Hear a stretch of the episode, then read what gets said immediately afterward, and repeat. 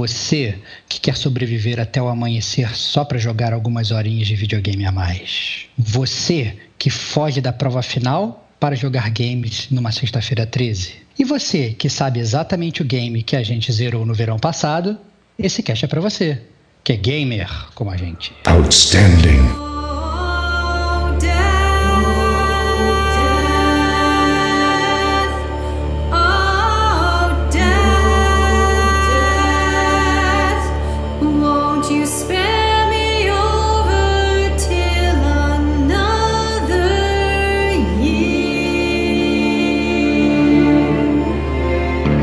Diego Ferreira. Eu comprei um pack de Pampers aqui já. Rodrigo Estevão. Ninguém vai fazer um jogo sobre a mula sem cabeça ou saci pererê. Rodrigo Domingues. E eu consegui cagar em uma escolha básica. Morreu todos, morreu cinco lá dentro.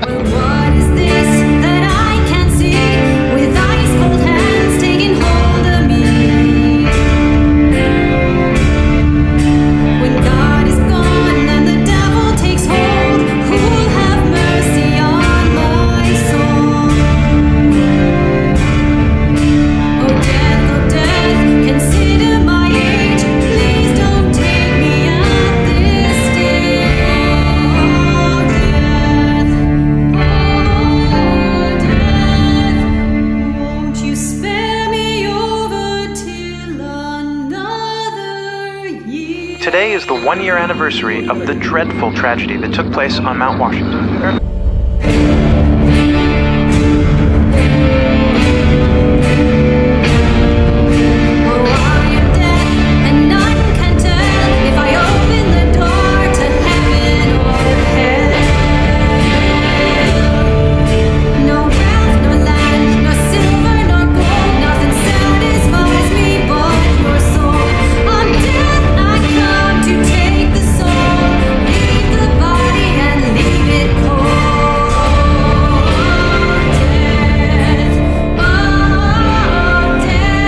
Este é o gamer como a gente.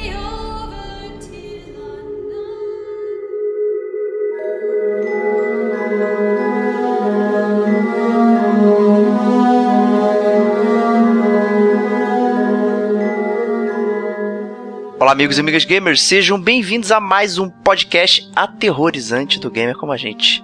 Eu sou o Diego Ferreira, estou aqui com meus amigos Rodrigo Estevão. É isso, cara, tô de fralda já, cara. e Rodrigo Domingues. Tremendo de medo, galera. Oh. Eu comprei um pack de Pampers aqui já, é, tô usando da Helena, né? Peguei aqui. Excelente, cara, muito bom, cara. Utiliza Eu liguei todas as luzes. Eu tô de luz Liguei todas as luzes para falar. Ah, muito bom, cara, muito e bom. A gente vai falar cara. de Until Dawn, né? Um super jogo de terror adolescente, reminiscente aí dos anos 80, 90, né? Que saiu de graça aí alguns meses na PSN Plus e tal. A galera toda jogou aqui, a gente curtiu e resolvemos falar do jogo, mas vamos falar depois dos recadinhos.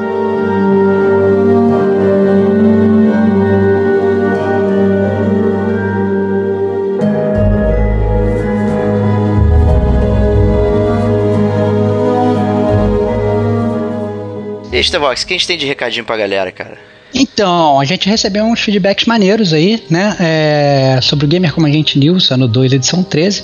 É, o nosso amigo Gujorni, Hugo Castro, é, ele deixou a seguinte mensagem pra gente. Ele falou é, assim: Sou fã assíduo de Hack and Slash. É, um vizinho do meu prédio deixou esse petardo do Kojima, Lords of Shadow. Nem imaginava que o jogo fosse legal, embora seja extremamente difícil. Mas não vou platinar esse danado. E porque na verdade essa foi a, a tréplica dele, né? Porque tinha mandado uma mensagem pra gente, a gente comentou no Gamer Como a Gente News, é, e ele respondeu. E agora ele pegou e soltou a tréplica pra gente, né? E elogiou também a gente por fechar o podcast com a música do tremendão. Então, parabéns, Diego. Você é um grande mestre editor, cara. o cara merece, né? Tava, tava pedindo aí. Triste, é, né? cara, cara, cara já tava marcando ponto no, no podcast pedindo uma, uma, uma, homenagem ao tremendão, cara. Isso aí, principalmente depois de jogar Lord of Shadow, né? Você fica bem triste, né? Ter jogado esse jogo aí. Ah, cara, é, cara não, é, não é tão ruim. Não é tão ruim, eu sei. Disso. É um bom jogo, mas é um péssimo Castlevania, cara. É, exato. É isso exato, aí, cara. Esse que é o ponto. Melhor que Dantes Inferno na época. Ah, aí, aí que tá. Eu, eu, só, eu, gostei de Dantes Inferno, cara. Não, não disse que é ruim também, mas eu, eu, eu prefiro mais a estrutura do Lords of Shadow aí. Entendi. E tem o, né, o Patrick Stewart, que lá, que narra o. Pois o, é, o- né? É maneiro, né? Põe uma pressão lá, Capitão Picard falando, né? Pois Então, é, aquela voz possante lá. Com Ele é Ah. o Capitão Picard com a cara do Sean Connery, né? Então, É, exatamente, cara, exatamente. Muito maneiro. muito bom. E a gente recebeu um e-mail sensacional aqui. Pô, cara, eu achei assim, o, o título do e-mail fala assim: vocês são fodas, mas mais foda do que a gente é o e-mail, cara. Que Pois é. cara. é. Pois é, pra pessoa chegar e escrever esse caminhão de coisa aqui de noite, né? É, O É. e-mail 10h41 da noite, cara. Você que é foda aí. Esse e-mail é do Thiago Ramos. É, então lê, o- lê o e-mail pra gente aí, Diego. Vamos ler esse e-mail aqui que é bem bacana. E aí, Diego, beleza? Tudo em riba. E você, Stevox, tranquilix? Tudo tranquilix, cara. Isso aí. É, sou bem iniciante ainda nessa esfera de podcast e conheci vocês através de um meme no Face. Alguma coisa sobre viajar e levar só o necessário. Fudeu. Depois disso, estou consumindo podcast vários episódios por dia, geralmente uns três. Cara, isso, isso me deixa preocupado, cara.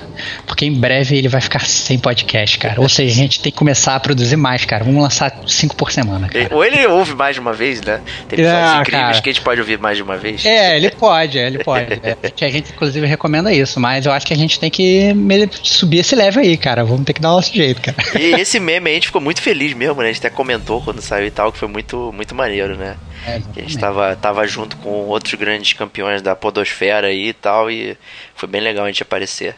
É verdade. E vamos, vamos lá. Primeiro eu quero dizer que o podcast de vocês é muito bom, mas bom mesmo tecnicamente, com pesquisas embasadas e comentários realmente relevantes. Escutei outros de- an- antes de conhecer. Vou citar, não sei se vocês vão ler ou não no ar. Não vou, não vou ler. Que isso, cara? Que isso, cara? Caraca, cara. Não, cara. Não acredito que vai boicotar o e-mail do cara, Não, cara. não, não acho que não tem, tem por que mencionar o, o que ele não gostou. Não sei, não faz, acho que não faz sentido. Porque tu acha que vai ser uma crítica aos outros podcasts? Ah, eu- não tenho nem opinião sobre eles esses vão- aqui, na Eles não verdade. vão gostar de ser criticados no nosso podcast, será que é isso? Então eu já, já sei, cara. Então, é, então vou terminar a frase dele. Ele vira e fala assim: escutei também o pi. O escutei o pi. E outros que não vale nem citar. De verdade, vocês são fodas. Pronto. Pronto. Tá, tá, tá lido, cara. Porra, me divirto muito e me vejo demais ouvindo o podcast. Ah, e tenho que citar o começo com referências gamers sobre podcast. É sempre épico. Muito bom, cara. É, assim, é, existem outros podcasts até que a gente costuma se inspirar aí também tal, de games, não sei o que. Então, assim, também se fechar não é uma coisa boa, mas fico feliz que você ouviu outros e realmente gostou mais da gente, né, cara? É verdade, a gente, a gente, o gamer como a gente, é aquele negócio, a gente brinca, por exemplo, que a gente só joga console da Sony, só joga Microsoft, só joga computador, PC Master Race e tal. Ou celular, gente- né? É, ou celular, exatamente, mas a gente estimula, na verdade, que um bom gamer ele jogue todos os games. E da mesma forma, se você escuta podcast, escute outros podcasts, escute outras opiniões, entendeu? Crie, inclusive, esse conflito na sua cabeça. O que a gente fala aqui não é necessariamente a verdade. Mentira, é assim. É assim. É, mas, mas assim, é, é, obviamente escute o que as outras pessoas falam e debata e tal, e mande e-mail pra gente pra gente discutir. Mas continua a ler aí, Diego. Vamos lá. É, minha rotina é bem tranquila. Acordo 5h50, me preparo para sair, espero o transporte do meu filho de 3 anos chegar para a escolinha, precisamente às 6h25. Ele, o horário dele é bem regradinho, né? Caraca, o cara, o cara é sinistro, cara. O cara é, é, é britânico, cara. Britânico. Britânico, gamer britânico, cara. Depois corro para a academia, treino das 6h45 às 7h45, saio correndo, e nesse momento ele está ouvindo o primeiro do dia, chegando no trabalho às 8h30, 8h45. Sou gerente de produção em uma empresa de embalagens, press kit para ser mais específico. Dali para 15 horas está tudo organizado na produção, então consigo dar um play em mais um podcast. Depois de conhecer o Gamer Como a Gente, é sempre um de vocês. Excelente, a gente está no momento. isso. Cara, que, que, que, que, que roda da fortuna essa parada, cara. Que maneiro, cara. Saiu às 17 horas e com trânsito aqui de São Paulo, chego em casa umas 19, mais um episódio do podcast. Aí atenção para a esposa, converso com o filho de 13, depois brinco com o filho de 3, preparo as refeições do dia seguinte e o tempo que sobra games. Parabéns, cara. Joga videogame exatamente até as 6h25, que é a hora que ele sai de casa pra ir pra academia no dia seguinte, Isso é a cara. melhor opção, né? Muito bom, cara. Muito bom, cara. É o, o game da madrugada. Cara. Eu me relaciono muito bem com o que ele tá falando aqui. Ele tá falando que costuma jogar hoje em dia uma, duas horas por dia. À noite, pós-trabalho, a fazer da casa, que não são poucos, preparo minhas marmitas para levar pro trabalho. Pois me alimenta a cada 3 horas, senão o treino não dá resultado. Que isso, cara. Então ele é um cara, cara, que ele é o mestre malhador, cara. Isso aí, tá. Então eu tô, eu tô- dá pra ver que o cara ele tá se dedicando, cara. O cara vai todo dia, o cara faz refeições balanceadas, faz a marmitinha com a refeição dele saudável pra não ficar comendo fast food na rua. Pô, cara, parabéns, Thiago. Você é um grande campeão. Isso cara. aí. Eu sigo a ordem que quero realmente jogar um game, tanto que sem peso na consciência digo que ainda não joguei Last of Us. Fazer o quê? Olha Não deu só, vontade. Olha só, cara. Aí que tá. Não, não, não, não, sou um cara de puxar a orelha, cara. Mas Last of Us é um jogo que. Tem que Pô, puxar a tem, que orelha. ter, tem que- tem que ter vontade de jogar, cara. Porque é um É. jogaço, cara. É um jogaço. E se você não ouviu o nosso podcast, ouve lá. Nosso podcast sobre tem Last of. Us. Só pula a zona de spoiler. É, exato, né? Que É. boa parte do, da- do jogo é a história, né? E tal, e é bem impactante. Tenho certeza que você vai curtir aí. Isso aí. É, não sou muito de multiplayers, mas depois de escutar o podcast Destiny 1, estou no aguardo do podcast Destiny 2. E sinceramente, se o feedback de vocês for bom, vou comprar. Diego vai cair matando sobre este parágrafo. Então, Cara. caiu matando por causa do Last of Us. Cara. O Destiny cedo. Cara, cara, olha só. Vou, vou mandar agora pra você. É, a real, Thiago. É, eu já tô jogando Destiny 2, cara. E é um jogaço, cara. Eu, eu sinceramente não me vejo jogando outro jogo por um bom tempo. Tô me divertindo muito, muito, muito. A gente em breve vai ter que fazer um cast, mas vocês precisam mandar e-mails e convencer o Diego a, a jogar também, porque senão eu vou ficar fazendo um monólogo incrível aqui sobre, sobre o Não, jogo, não, né? a gente tem um time de apoio do Gamer com a É, gente, a a gente gente- também é. tá jogando, né? Pra, pra, é, pra você, na verdade, meter o pau no, no, no, no- no- enquanto a gente elogia, né? Aquele, aquele, aquele esquema do gamer com a gente, né? Mas assim, é, é, eu tô achando assim, obviamente, vocês podem discordar de mim aí, Thiago e ouvintes e tal, mas eu tô achando Destiny 2 um jogo espetacular, tá melhor do que o primeiro. E olha que assim, esse início não tem nada ainda, não tem incursão e tal, não sei o que. As pessoas ainda estão evoluindo, tem muito patch. Hoje, inclusive, é, aparentemente, pelo que me falaram no grupo do WhatsApp, o jogo ficou fora do ar mais de 4 horas do dia. Então, assim, é aquelas coisas, né, de, MMO, multiplayer, né, que o jogo vai se construindo à medida que você vai jogando e com muitos updates, mas o jogo tá espetacular, lindo, maravilhoso e, na verdade, a gente tinha criticado no Destiny 1, no podcast Destiny 1, que a história era mal contada e tal, e eles consertaram isso de uma forma muito, muito legal pro Destiny 2. Então, fica aí a dica, acho que vale a pena. Justíssimo.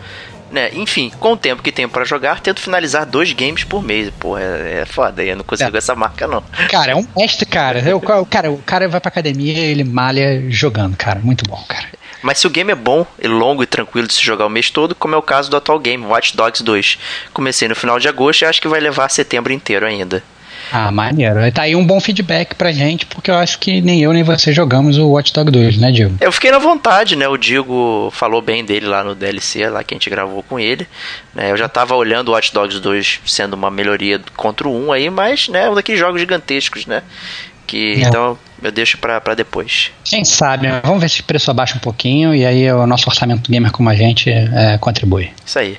Quando percebo que vai ser bem menos que uma hora, aí eu opto por games de carta. Atualmente. The Scroll Legends e Hearthstone. Ah, caraca, cara, olha só. É, sinceramente, cara, é. Parabéns, cara, parabéns, porque essa questão dos jogos de carta, cara, foi uma discussão incrível no off-topic entre eu e o Diego, porque ele falou que os jogos de carta eram um lixo e eu fiquei falando que os jogos de carta eram fantásticos, cara. Então, é, porque ele falou, ah, não, as pessoas não, não, não, não depreendem, não, não precisa de muita imaginação pra fazer, não precisa de desenvolvimento, não precisa de nada, é só um joguinho de carta. E isso, na verdade, gerou uma incrível guerra entre nós dois, como sempre. E eu fico muito feliz, cara, que você tá no time da carta, cara. Pô, pelo menos parabéns, joga. Gwent, né, pô? Cara, cara, cara, Gwent é muito bom, cara. Gwent, é- apesar de eu ter achado do que o Gwent de dentro do Witcher 3 é melhor do que o Gwent standalone fora. É, mas Entendi. assim, pô, parabéns, cara. É, é, fiquei muito feliz. Mas assim, né, é, jogo de carta do Elder Scrolls, né, né, Skyrim, mais uma parada dessas, né, a gente sabe que os caras estão milcando muito aí e não precisava de tanto. Mas... Mas é isso aí. É, de qualquer forma, fica, fica aí o meu feedback positivo por você ser um bom carteiro. Pô, cara. ai, ai. E ele veio com uma listinha aqui de jogos que ele mandou brasa aqui. Pô, É. Cara, muito bom, cara. janeiro até meio de fevereiro, Witcher 3. Comandou rápido, pelo visto aí. Pô, é, Mandou, mandou bem. Não sei se jogou as DLCs ou não. É. Fica essa dúvida, mas de qualquer forma, mandou bem. Quero saber, é, a pergunta do Stevox pra isso é se você jogou na Marcha da Morte ou não, cara. Isso aí, é, é isso que define quem é bruxeiro e quem é, quem é Diego. É, é. Depois ele jogou Rise of the Tomb Raider. Né? Olha lá, então a gente já fez um cache aí, a gente não sabe se ele escutou o cache ou não, mas tem cache do Rise of Tomb Raider aí também. Isso aí. Mandou brasa também Middle-earth, Shadow of Mordor. Esse eu não joguei, você jogou, né, Diego? Eu joguei um pouco, não curti, já achei que ele ficou datado, né? É um dos aqueles jogos de início de geração. É, eu troquei até com o Trovão, o Destiny 1 pelo Shadow of Mordor. Né, e eu não consegui jogar muito, sabe? Achei bem, bem sem vazio, jogo vazio, sem nada pra fazer e tal. Aquele sistema de Nemesis é bem maneiro, é é uma parada inclusive que eu achei que outros desenvolvedores iriam de copiar de alguma forma e tal, e não. né? Ficou, ficou aí mesmo na, na- nessa, nessa saga de Mordor aí, né? Que vai ter já o segundo. É, vai ter o próximo aí, vai ter o próximo aí. É, depois mandou brasa em Far Cry 4. Aí que tá, cara. Far Cry 4 eu não joguei. É, eu joguei o 3, mas eu sei que o 4 dá pra você zerar em 30 segundos, né? É, tem um final secreto lá. É, o final secreto, o cara te dá a missão, você tem que ir pra tal lugar. Você fala não. E aí, aí você passa as créditos e você zera o jogo. Então, é, dá pra pra galera que gosta de zerar jogo rápido, tá aí Tô uma boa dentro. opção. Vou Pra comprar e gastar- zerei. Enfim. pra gastar uma grana absurda e zerar o jogo em 10 segundos. É, o Far Cry virou Ubisoft The Game, né, cara? É o 4, É. aí tem o Primal, aí vai ter o 5, sabe? O 3 foi realmente algo que trouxe novidade, né, pra série, Far Cry e tal, e de repente começou a ficar bem repetitivo, as mesmas coisas, assim, estilo Ubisoft, né? É. Eu confesso que eu não fiquei com muita vontade de jogar, não. É, pois é, eu, eu, eu vou te falar que eu até quero, cara. Inclusive, eu fiquei, eu fiquei me enganando nessa parada, não, vou deixar o preço baixar pra pegar. E o preço já baixou um milhão de vezes, eu nunca peguei, né? Mas não sei, né? Quem sabe? Vamos ver. Vamos ver, vamos ver. Engraçado, o Far Cry é o único jogo, assim, de primeira pessoa que me dá enjoo, cara. Eu fico sempre tonto quando eu tô jogando isso, ele. cara? né? Pô, cara. Bizarro. Pô, cara. Bizarro. Game, game, Gamer Vertigem, é Game isso? Vertigem, Game Vertigem. Olha tô lá, velho, cara, tô cara. velho. Que velhice do cacete, cara. É, depois mandou Brás Borderlands 2. Pô, cara, esse é um jogo que tá no backlog, cara. Faz mais de um ano, cara. Eu comprei o jogo, me amarrei muito no Borderlands 1. é, e eu comprei aquele pack que saiu lá na, na, na Plus com o, o 2 e aquela prequela e tal, que saiu. E, e eu não joguei. Então, é, tá aí, cara. Tá aí. É um, é um jogo que hum, provavelmente em 2019, quando eu parar de jogar Destiny 2, eu posso jogar Borderlands 2, cara. Mentira, cara. Daqui a pouco você tá jogando Nier Automata, dois dias depois platina. Ah, para com isso, cara. Depois ele mandou Brás em Mafia 3. Olha lá, cara, isso eu acho maneiro, cara. Isso eu acho maneiro. Mafia 3 é um que eu tenho, tenho vontade de jogar, cara. Tenho curiosidade, né? Eu li críticas, assim, é, falando do jogo e tal, que talvez me, me impeçam de jogar, né? Uhum. Coisa repetitiva, né? De você. As sessões do mapa são sempre iguais, tem que fazer as mesmas coisas pra conquistar os territórios, não sei o que. Tudo parece muito igual. Né? A questão da, da luta, a luta é meio. Você fica quietinho, assovia, vê um mané, você enfia a faca e vai fazendo, empilhando o cadáver, ninguém repara em nada e tal. Tem, tem uns problemas de mecânica aí, mas é um jogo interessante, no geral. É. A questão da temática e tal, né? Negros na, na, naquele momento histórico dos Estados Unidos, não sei o que, que é bem, bem diferente, né? De tudo que tem aí por, por aí. Então é interessante ter esse outro ponto de vista. Hum, é verdade. O... Depois mandou Brás em a- a- no Batman, Arcanite. Ó, isso aí já, a gente já teve cast também disso aí, também. cara. Se você olhar, tivemos vários que tivemos cast já, né? A gente tá. É, gente tá verdade. É verdade, é verdade. Tamo na crista, cara. É isso. Né? E o outro que ele terminou, Uncharted 4, né? Um clássico aí. Pô, esse aí é um grande petardo, cara. Eu acho que da lista toda que ele jogou, compete pau a pau aí com o Witcher 3 sobre qual é o melhor jogo da lista, cara. Exato. Isso aí é, é tenso, tenso, disputa tensa, disputa tensa. É, mas é isso, né? Então mandou brasa ele aí, vários jogos aí. Legal que a gente falou de vários. Então, se você não viu os nossos casts, Thiago, então tem alguns aí que você pode ouvir. Pra- você, ouvinte aí, que tá lendo o e-mail do Thiago junto com a gente e ficou interessado sobre algum desses jogos, vai lá no, no nosso site, é, tem lá na Binha Podcast, todos os podcasts que a gente gravou e vários desses jogos que a gente falou aqui já foram mencionados e a gente já falou sobre eles também. Isso aí. E ele termina com um PS. Tem um belo PC Gamer e um PS4. Mas infelizmente não consegui fazer meu filho de 13 anos entrar na onda de zerar games, como dizíamos antigamente. Ele joga Minecraft quando o PC dá livre. Decepção, zoeira. Não, verdade, não zoeira. Meio verdade, meio zoeira. cara, eu entendo, cara. É, mas é aquele negócio, cara. É, você tem que deixar o seu filho ser o- um gamer como a gente, cara. Um gamer como a gente é um gamer feliz, cara. Então, se ele quer jogar Minecraft, deixa ele feliz, cara. Deixa ele jogar o Minecraft dele.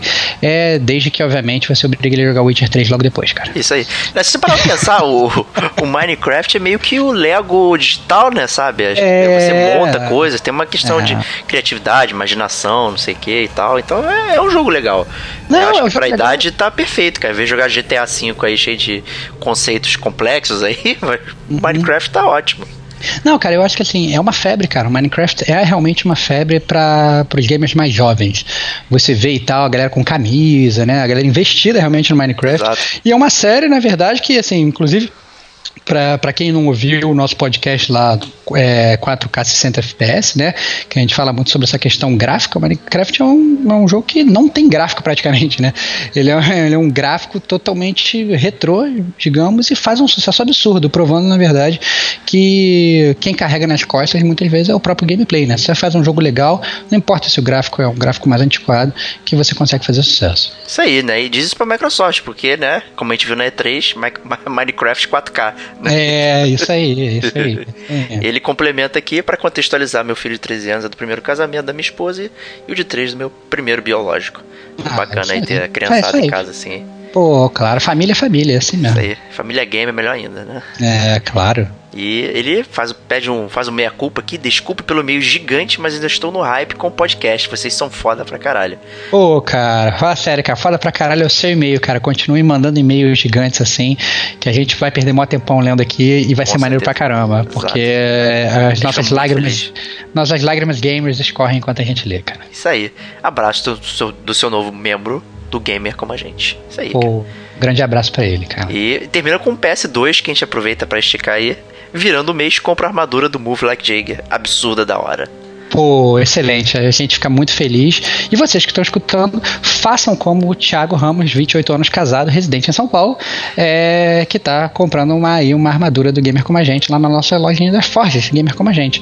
Então, dá essa força pra gente aí, que a gente fica muito feliz também. Isso aí, né? E acho que a gente pode aproveitar. Se você quiser ter seu e-mail lido, seu comentário e tal, é só mandar pra gente que a gente faz essa conversa aqui. Talvez meio unilateral, mas a gente vai comentando e tal. E, e é muito divertido saber o que vocês estão achando, as opiniões e tal. Isso a gente recebe com muito carinho mesmo. É muito, muito legal e muito gratificante, né? É. Você tirar um pedaço do seu tempo, já ouve a gente, né? E depois ainda por cima parar pra escrever um e-mail e tal, não sei o que, ter todo esse carinho, dedicação assim, a gente fica muito contente mesmo. É muito legal, cara, receber um- uma, um- uma mensagem, um e-mail desse assim, é demais, cara. Então, É isso aí. Façam como ele. É isso aí. Mas eu faço como ele no sentido, eh, seria legal que quem mandasse assim, de repente dar uma identificada na faixa etária e tal, seria interessante a gente saber.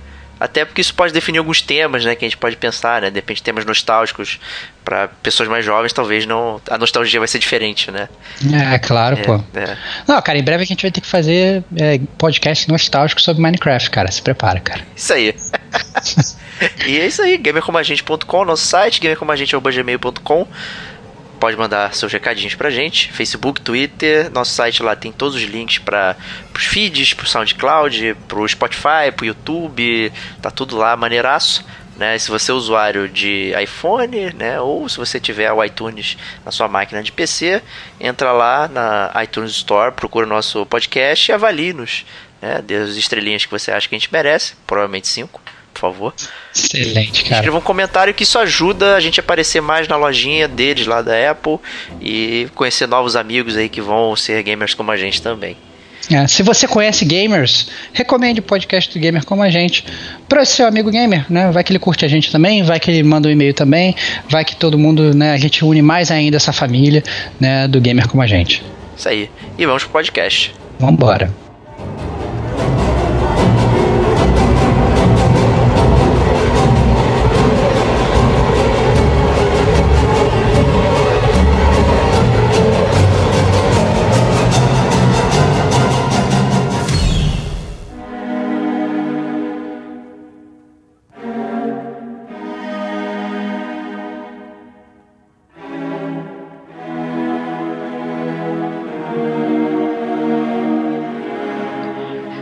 bem-vindos ao cast mais aterrorizante de todos os tempos. Né? E Until Dawn não existe num vácuo, né? Ele tem uns competidores aí é, que nós já conhecemos, já fizemos cast sobre isso e tal, mas a gente gosta muito de falar. Né? Talvez o grande expoente aí nesse estilo de jogo sejam os jogos da Quantic Dream, né? como Heavy Rain, Beyond Two Souls, Indigo Prophecy né? e o vindouro Detroit, né? Become Human. Né? Eu acho que é uma boa uma boa analogia também com jogos estilo Telltale, Life is Strange e tal, assim, são jogos que, que o gameplay é parco, né, não tem muita coisa no, no, especificamente que o jogador tem que fazer em estilo de habilidade, né, e você vai acompanhando uma história e tendo que né, escolher coisas e tal, explorar um pouquinho, né? Então, o que, que, vocês acham disso aí? Então, cara, eu gosto bastante de jogos cinemáticos. Eu acho que é um estilo de jogo que veio para ficar. É, eu acho que é muito legal, principalmente para pessoas que não estão muito acostumadas com videogame, né? Então, você vê, tem gente às vezes que nem sabe pegar no controle e tal, não sei o que, mas um jogo como esse, como Until Dawn, como esse que você falou, né? Tipo Heavy Rain e tal, é, é mais fácil de jogar, é mais acessível, né? E, inclusive é muito acessível para pessoas que às vezes não estão nem jogando e estão assistindo, né? Então, é, muita gente, às vezes a pessoa pode não gostar de videogame, né? É, sei lá, ver um bonequinho, um Mario pulando na fase, fala assim, pô, que saco, é um bonequinho pulando e tal. E, mas esse não é o caso desses jogos cinemáticos, né? Então tem realmente uma, um enredo que é um pouco mais profundo dependendo do jogo, né? É, alguns têm um enredo bem, têm um enredo bem confuso, né? Tipo Beyond Two Souls, que é insuportavelmente insuportável o enredo. É, é, um flashback toda hora que vai e vem e tal. Mas na, na sua grande maioria, né? São jogos que eles seguem uma uma linha sem, sem muita complicação e acabam funcionando, funcionando realmente como um filme. Então eles, inclusive, são bem mais curtos do que a grande parte dos jogos, né? Então o próprio Until Dawn você consegue zerar aí no máximo 5 horas, digamos, né? Se você for lento, se bobear. Né? Então, é, você não vai ficar preso, não tem morte, quer dizer, até tem morte, né? Mas. É, não tem game over, é, né? Você não perde tem game jogo, over. né? É, exatamente. São mortes que podem até não ser scriptadas, né? Quer dizer, não, você pode morrer aqui ou você pode não morrer, você pode continuar com o seu personagem. Entretanto, vai tudo, na verdade, formando uma história, né? E isso que é bem legal, porque cada vez que você joga, você meio que constrói uma história diferente, né? Tem muita gente que vai falar, na verdade, que não tem muito apio você jogar de novo, né? Porque bem ou mal você já viu aquela história. Mas a verdade é que tem, dependendo do jogo cinemático, eu acho que tem sim. Justíssimo. E você, Digo, o que você acha aí? Pô, particularmente eu gosto bastante do gênero. Eu acho que é o que você falou, é um jogo que introduz a galera, principalmente que que é cinéfila, é, a, a jogar e conhecer um pouco mais da parte de game. É, acho que ficou pouco para falar, né? É, é, tudo isso daí, mas um pouco. O jogo é fácil, é um jogo que ele demanda um pouco mais de atenção pelo CG em si, pela animação e pela forma que é narrado o gameplay no estilo do jogo, mas é não tem nada de muito complicado. Ele acaba facilitando bastante assim o cara que nunca conheceu ou nunca jogou um videogame Atrai, tanto é que atrai bastante o gênero, isso é na minha opinião, claro, eu acho que atrai bastante o gênero feminino pro, pro videogame, porque é uma, é uma parada que intriga, até por ser um, o jogo ser uma, falando um pouco mais de Until uma parada um pouco mais pro suspense e de acessibilidade, né, que acaba introduzindo qualquer um ali, pegar o controle, pô, ir dando uma explorada, e ver o que vai acontecer. Não exige muito de controle, é basicamente é isso. É, e, e, também é bom para jogar, né, não só sozinho, mas também com algumas pessoas, né, que aí você, a gente vai conversando, ah, escolhe isso, o que, que eu faço aqui e tal, né, bem, é bem legal também de não se jogar sozinho, né, então é, acaba quase um party game, né, de, ou pelo menos para você jogar Exato. com a sua cara metade, né. É, inclusive, assim, só para comentar essa, essa, comentar o comentário do Diego, né? Eu estava, na verdade, lendo sobre, sobre o Until Dawn para dar uma refrescada, e eu vi inclusive relatos de pessoas que jogavam de um jeito muito interessante. Então, eles juntavam várias pessoas, homens e mulheres, né? E, e aí, na hora de tomar as decisões do jogo, os homens tomavam as decisões dos homens dos personagens ah, masculinos do jogo. E as mulheres tomavam a decisão das mulheres, né? Então é, fica realmente muito divertido, né? Porque é um jogo que ele acaba se tornando um, um jogo em grupo, né? Eu ia complementar falando que hoje, particularmente, eu também conheço pessoas que vão jogar e parentes, geralmente pai, mãe ou irmã, fala não, não joga porque eu quero ver, eu quero estar tá junto, porque acaba participando. Entrar essa parte de cooperatividade offline, vai, o cara tá ali, mas ele tá preso à história também, quer participar daquele, daquela experiência. É, maneiríssimo. Joga sem o controle, essa é a verdade. Tá jogando videogame sem nem, sem nem mexer no console ou no controle. Então, pô, eu, eu acho le muito legal, assim, eu acho que, por que não, né, investir nesse tipo de jogo, né, eu não, tô, não acho que, na verdade, que você só tem que ter esse tipo de jogo, que os jogos têm que deixar de ter um gameplay mais elaborado para ser só cinemático, mas dentre os inúmeros gêneros de videogame que a gente pode ter, eu acho que esse é um gênero muito legal e torço para que continue sempre firme e forte. Isso aí. Então vamos pro próximo bloco que é falar sobre o plot principal aí.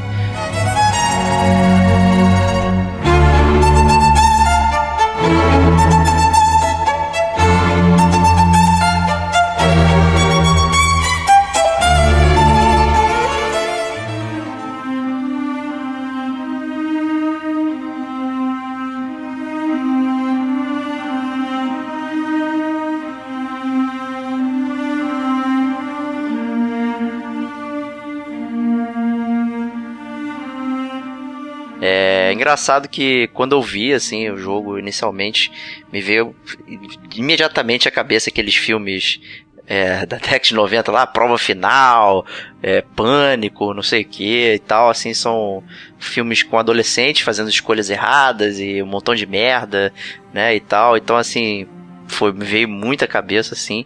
Eu acho que é, o paralelo é, é bastante é cabível, né? E a história é super basicona, né? Vários adolescentes lá se reúnem num chalezinho, né? Bem quentinho e tal, pra, pra fazer lá o que adolescentes fazem, né? e. e acabam sendo vítimas, né? De horrores inomináveis, né? Esse aí é o o plot genérico de todo filme de terror, né? Mas, é, Stevox, dá um rundown um pouquinho mais elaborado aí. É, então, é, você, você falou no geral, é isso mesmo. É, o jogo ele passa no oeste canadense, né? E conta a história de oito adolescentes que eles decidem passar alguns dias num chalé na montanha, né? E aí o que acontece é que é, eles estão indo, na verdade, isso eu acho que não, não acaba sendo a gente pode falar aqui, né, no, apesar de, de a gente não estar tá na zona de spoilers, né, estão indo um ano depois do desaparecimento de pessoas conhecidas do grupo, né? Então, umas pessoas desapareceram ali naquele mesmo local e eles estão indo lá, na verdade, para um jeito bizarro de não de comemorar o desaparecimento, mas de, na verdade, né, é, é, é, entrar em contato com os sentimentos, mostrar que eles são uns parceiros uns dos outros, que estão ali ainda e tal, não sei o quê. E é isso, né? E mas aí, como bem falou o Diego, logo depois de chegar o grupo se vê meio que sendo caçado por um psicopata, né? E aí o objetivo, na verdade, seu e deles, é sobreviver até o amanhecer, né? Então daí o nome do jogo Until Dawn. Então você controla uma galera de adolescente que tem que sobreviver até chegar, né? Então assim, é muito eu achei, eu achei bem legal, né? E como falou o Diego, tem todos esses clichês aí desses, desses filmes dos anos 80 e 90, né? O Diego falou jogos é, filmes dos anos, no, dos anos 90, mas eu na verdade, eu no ato eu pensei mais em filmes dos anos 80, né? Tipo Sexta-feira 13, A Hora do Pesadelo com Fred Krueger e tal.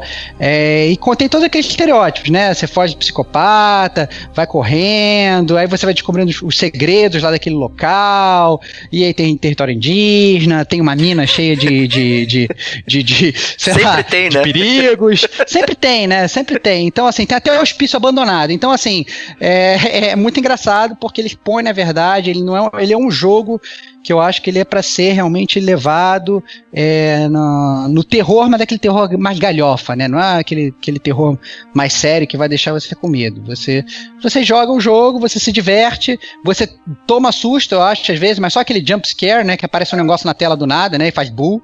Mas não é nada que, que vai deixar. É, por exemplo, se você não, não, não suporta ver filme de terror, vai falar, ah, não, não vou jogar Until Dawn porque eu não gosto de filme de terror. Não, não, não dá medo. Esse é o ponto. Né, Diego? Não, concordo, cara. Ele me lembra muito, vocês falaram cada um do seu tipo de filme aí que veio à memória. Pra mim é praticamente, eu sei o que vocês fizeram no verão passado, cara. Justíssimo. A primeira, segunda, terceira e milésima edição, que eu não lembro quantos tem. Mas Eu ainda estou sabendo o que vocês fizeram no É. ano passado. Eu ainda estou mantendo o que eu sei lá do verão passado. Então, cara, me lembra bastante essa parada aí de, pô, um serial killer, é, jovens, é o que o Diego falou, fazendo o que jovem faz ou procura fazer. Então, basicamente, é aquele, aquela, aquele clichêzinho hollywoodiano, né, cara, importado dentro do gameplay, da história do jogo. O, dito É, isso aí, então- Diego, o que, que você acha do- dos atores, assim? Tu acha que combinou essa história galhofa de eu sei que vocês fizeram no verão passado com, com o cast aí da escolhido? O que, que você acha? Pô, não sei qual que, particularmente, não sei qual é a opinião de vocês, a gente não falou nada fora daqui. Mas eu gostei pra caramba do elenco, cara. Eu acho que, assim, de tudo, do contexto geral, assim, é um dos pontos chaves do jogo. Principalmente porque eles trouxeram pessoas que têm, um, é, de alguma forma, um carisma já passado ou conquistado com o público. Principalmente vindo de séries. A gente tem a, a personagem do Heroes, que é a se eu não me engano, é a Sam. Aí tem o, o Mike, que fez uma série policial, não me vem a memória agora. Tem Mike a. Fez o, fez o Agente da Shield também. É Brett- isso, Brett perfeito. Dalton, cara. Brett Dalton. Esse cara. E tem, se eu não me engano, o último ali que me vem à memória, pelo menos do que eu assisti, é o Josh, que é o Mr. Robots, né? E Need, fez Need for Speed também. E então, cara, assim. E, tô e tem o, o psiquiatra, né? O Dr. Hill lá, se não me engano. Que também é um Ah. famoso. Não lembro agora o nome. É Que Peter Stormare. Stormer, é, fez o Prison Break, fez Arqueiro Isso, que era o Verde. Abruzzi. Ele é É, super conhecido e ninguém é- lembra dele, né? Assim, Pois Pô, que é, isso, você não- cara? Eu gosto dele, cara. Eu gosto dele pra caraca, cara. Eu acho Cara, eu lembro do rosto dele. Só não lembro do nome dele. então, assim, falando de forma geral, acho que o elenco foi bem escolhido. Acho que os personagens caíram muito bem, assim, no tipo de perfil que projetavam é, se desenhar dentro do enredo do jogo em si. Mas e aí, o que vocês acharam? Cara, então, é, eu achei muito foda. Eu achei muito foda. é, como falou o Digo, assim, você ter personagens que você conhece, na verdade, você poder reconhecer os atores é muito legal, assim, é, faz você ainda ficar mais próximo da história e faz você ainda parecer mais ainda que você tá jogando um filme, né? Então, eu acho que escolher atores conhecidos é, é, é muito bom. E eu acho que a seleção dos atores para cada personagem é, também foi muito boa, né? Então, por exemplo, o Mike, que é o cara do Agent of Shield, é aquele cara. É, é, aquele cara clássico de- de- desses filmes, que é o bonitão, é o cara que, sei lá, joga futebol, é o cara que né, ele se porta de, de- do- que, as, que as meninas estão afim, já namorou uma, já namorou outra e tal, o garanhão, né? A, a Emily, por exemplo, que é a moreninha, aquela mais chata e tal, a Jéssica é aquela mais patricinha, a Ashley é a mais tímida, né? Então, assim, é, todos, todos têm um, têm um, aquele estereótipo, né, é clássico de, de, de- dos anos 80 e tal, e não é nem dos anos 80, né, é, é realmente grupo de adolescentes e tal, que às vezes você até pensando no seu próprio de grupo de adolescente, quando você era jovem, você sabia quem era quem ali, e você consegue fazer esse link bem fácil. E eu acho que os atores nesse sentido foram muito bem selecionados, né? Então é, é isso. Eu achei, eu achei realmente muito, muito, muito legal. E até assim, é, já que são atores, é, digamos, B, né? Eu acho que o, texto e, e a, a atuação deles combinou muito bem, assim. Principalmente que eu, eu fiquei jogando dublado, né? Alguns capítulos e tal. Eu joguei a maior- maioria dublado em português e tal. E era tão ruim a dublagem quanto os filmes de outrora, né? Que a gente já mencionou. É, eu imagino que isso tenha sido de propósito, eu espero, porque seria muito inteligente da parte de quem pediu a dublagem, né? Porque senão é só uma coisa muito ruim. Né? Então, ver, ver de forma irônica a dublagem e tal, acho que incrementa ainda mais a experiência. Né? Então, Não, assim, eu, eu concordo, eu concordo, e eu acho, na verdade, que é tão de propósito, tão de propósito, que se você for olhar quem escreveu o jogo, né, foram dois caras, foi o Graham Resnick e o Larry Fes- Fes- Fessenden, né? E esse segundo brother aí, cara, ele é ator e escritor de filme B de terror. Então você vai procurar o nome do cara lá no IMDB, o cara não é escritor de videogame, o cara não é nada. O cara já fez tipo 75 filmes de terror e todos B, assim, sabe? É aqueles filmes bizarros, né? É, ele, inclusive, ele faz uma ponta no jogo, ele aparece no jogo, né? Mas aí eu acho que a gente pode deixar mais pra zona Deixa de spoiler. guardado isso aí. É, deixar guardado, mas ele inclusive ele, ele aparece no, no, no próprio jogo, né? Então eu acho que é totalmente de propósito, cara. E eu acho que esse cuidado que você mesmo falou e tal, da dublagem, de, de correr atrás de uma dublagem caricata, né? Eu acho que é, foi realmente muito bom. E eu acho que se você gosta desse tipo de filme, se você gosta é, é, desse tipo de aventura, digamos, né? Eu acho que é um prato cheio, né? É um jogo leve, fácil, apesar de ser de terror, não te deixa com medo. Então é muito, muito tranquilo. Isso aí. Né? Então a gente vai arrumar aí pro próximo bloco, bloco o gameplay do jogo, né? Afinal, isso ainda é um jogo, é, ele não é, não é só você assistir um filminho.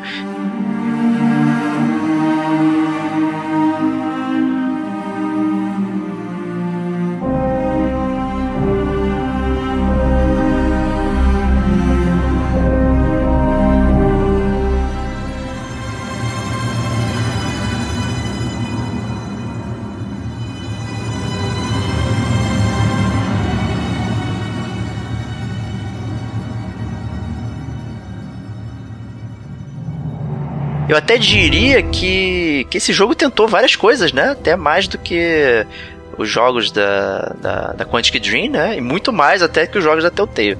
Né? Eu, então, assim, ele, ele colocou alguns, é, alguns sistemas, né? Em, lá dentro do jogo, né? Não sei se bem sucedido ou não, a gente vai debater agora aqui.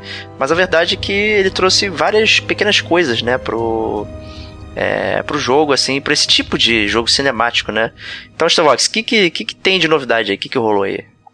Então, é, eu acho que a principal parte, quando a gente analisa a gameplay do jogo, eles inclusive apresentam isso na apresentação do jogo, né, naquele vídeo inicial, é a questão do efeito borboleta. Né? O jogo começa, parece uma borboleta, e aí tem aquela frase clássica de, ah, não, quando uma borboleta bate as asas no Oriente, ela causa um furacão no Ocidente. Né? Isso é o Life Strange, e... né, basicamente. é, é, é, pois é, mas, mas o Till Dawn veio antes, né, esse é o ponto. pois é. E, e, e aí. É... E também tem filme, o filme, filme Efeito Borboleta, que Sim. também é meio contemporâneo desse que a gente falou, né? Eu acho que é até um, pouco, um pouquinho depois, talvez no ano de 2000. Mas, mas é uma temática também que é muito conhecida.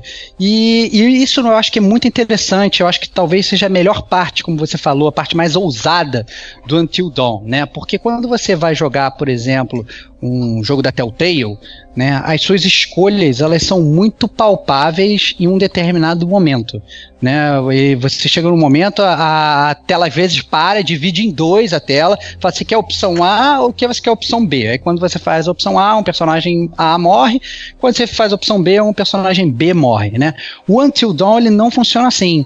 É, você vai fazendo as escolhas à medida que você vai jogando, e essas escolhas, na verdade, elas vão te impactar muito, muito depois. Né? Então, é, é, inclusive, ela tem muitas escolhas que vão sendo desencadeadas, né? Então você, inclusive, tem um menuzinho, que é o menuzinho das borboletas, e aparecem ali todas as suas escolhas e o que que elas foram acarretar no final, né? Então isso eu achei realmente muito, muito legal do Until Dawn, é muito dinâmico, né? E às vezes você fala, pô, se eu não tivesse pegado, por exemplo, esse sinalizador aqui tivesse guardado, eu ia poder usar ele para me defender do, do inimigo muito depois, mas eu resolvi usar o sinalizador para pedir ajuda, por exemplo, né? Então assim, ou e aí, né? Tudo isso acaba sendo é, é, é, deixando a história muito mais dinâmica e eu acho que valoriza um segundo playthrough muito mais do que um, um jogo da Telltale, por exemplo, né? Que a gente sabe que a gente tem escolhas que são relevantes, que, né, que você realmente muda o final e tal. Só que esse, esse estilo de, né, de botar esse, esse bater de asas da borboleta calhou muito legal no Until Dawn. Isso aí, né? E até junto com esse efeito borboleta tem os totens, né? Afinal, a gente tá num território indígena, né? E tal. E os personagens vão encontrando totens no chão, né? Assim. É, e, e, eles pegam. E esses totens têm efeitos diversos, né?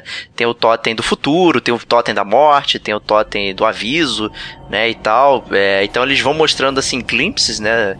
Visões de um futuro possível, né? Que isso dá a dica do que o, o efeito borboleta pode, pode acontecer, né? Então é, é meio que uma ajuda, né, para você talvez tomar uma decisão mais é, mais a mais do seu do seu gosto, né? Não vou dizer acertada porque na verdade não tem resposta certa, né, no, no jogo.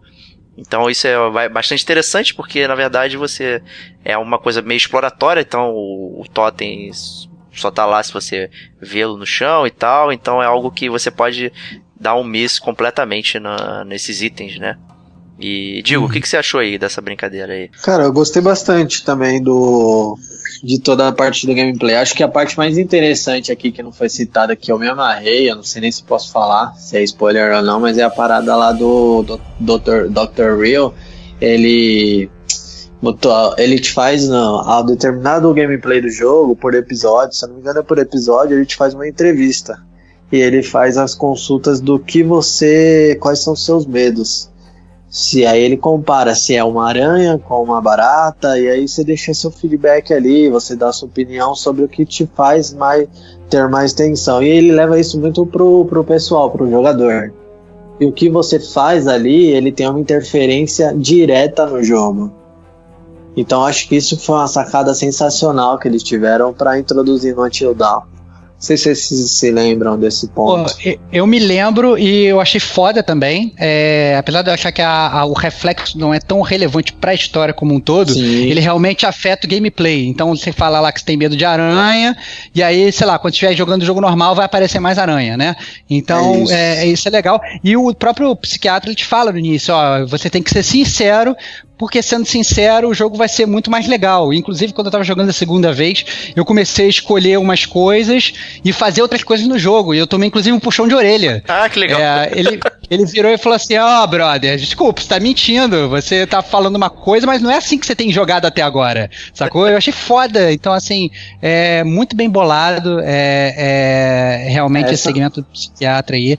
E muito bom, digo. Eu achei, eu achei que realmente foi. Eu tinha esquecido, inclusive, disso e você ter mencionado foi, foi muito legal. Não, não, acho que é importante porque, cara, foi uma das coisas mais bacanas que eu encontrei dentro do jogo. Assim, o jogo tem muito conteúdo bom, tem muita, é, muita inovação, então é parada legal. Mas eu acho que essa parada do doutor, cara, ele é o que você falou. Eu não, eu não quis falar até para não potencializar aí um, não, um possível spoiler, mas eu acho que essa parada aí de Pô, ninguém espera. Você tá jogando ali, você fala o quê? Pô, eu tenho medo disso. Justamente pra. Porque você não quer ver aquilo. É, o jogo ah. vai lá e te bota o seu maior medo, cara. Então, tipo, é tenso, cara. A ideia dele, assim, é o que você falou. A intensidade, acho que até os caras foram um pouco moderados para não correr nenhum risco. Uhum.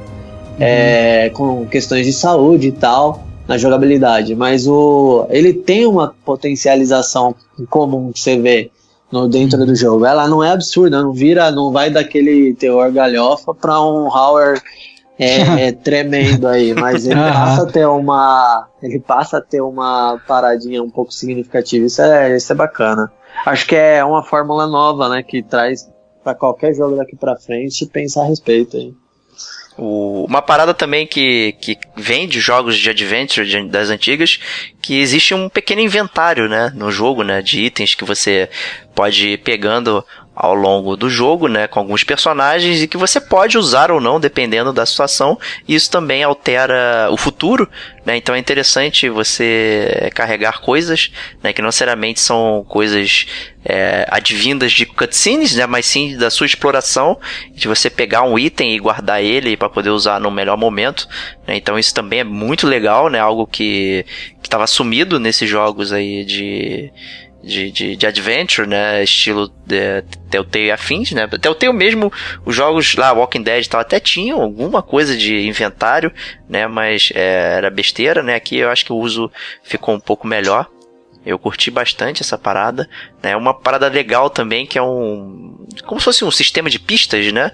Que você vai descobrindo, vai lendo coisas do cenário e você vai montando uma história, né? São três mistérios e você vai lendo essas pistas, vai montando todo um contexto que existe no jogo, além da, da história que você está vivenciando.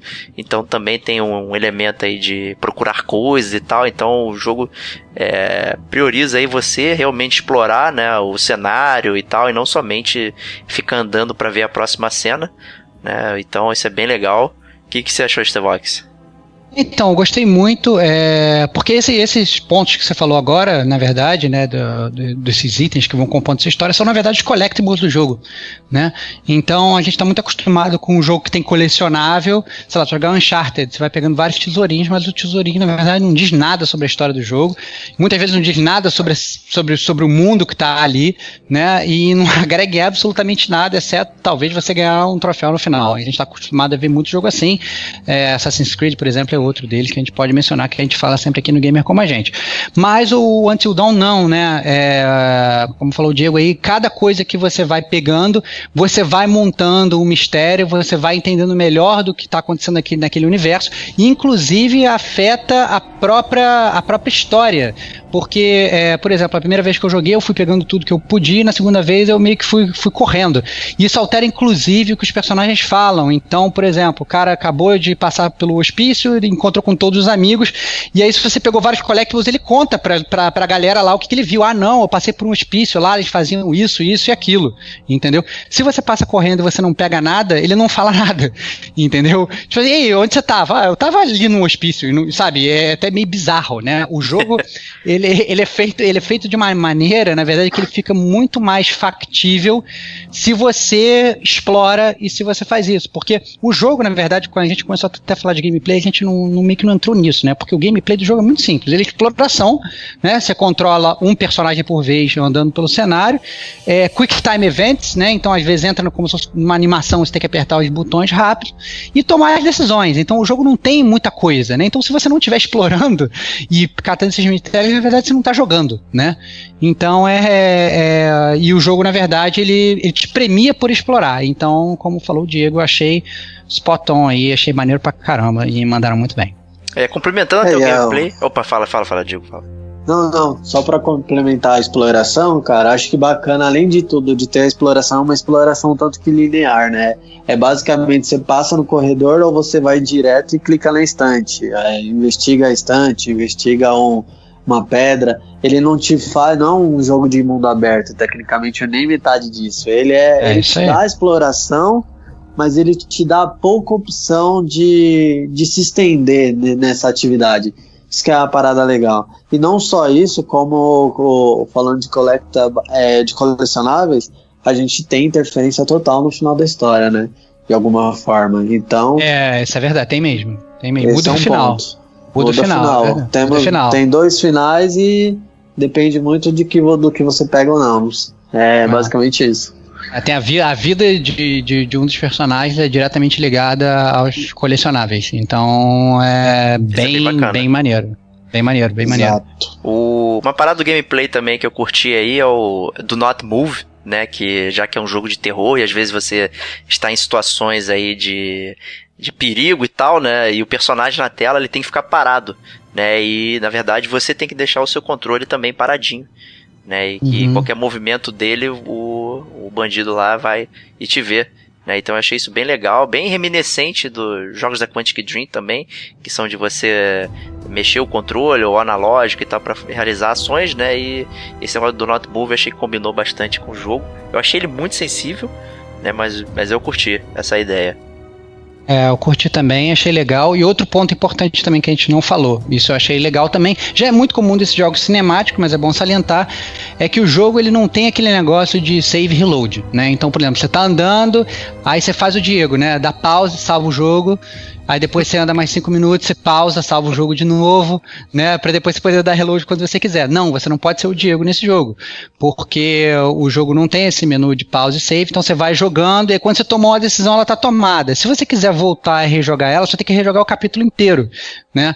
É, o que acaba sendo, na verdade, até pouco anticlimático. Então o ideal é que você realmente tome as decisões. E, é, e, e arque com elas, né? E arque com elas. E muitas vezes, assim, as decisões que às vezes você acha que é uma péssima decisão agora, em determinado momento A do jogo, ela vai se tornar uma boa decisão depois, né? Por conta dessa questão do efeito borboleta. Então, é realmente muito, muito legal essa parte do, do jogo. Eu, nesse sentido, não tenho nada, nada a reclamar do jogo. Eu achei maneiro pra caramba. Eu achei muito, muito bom.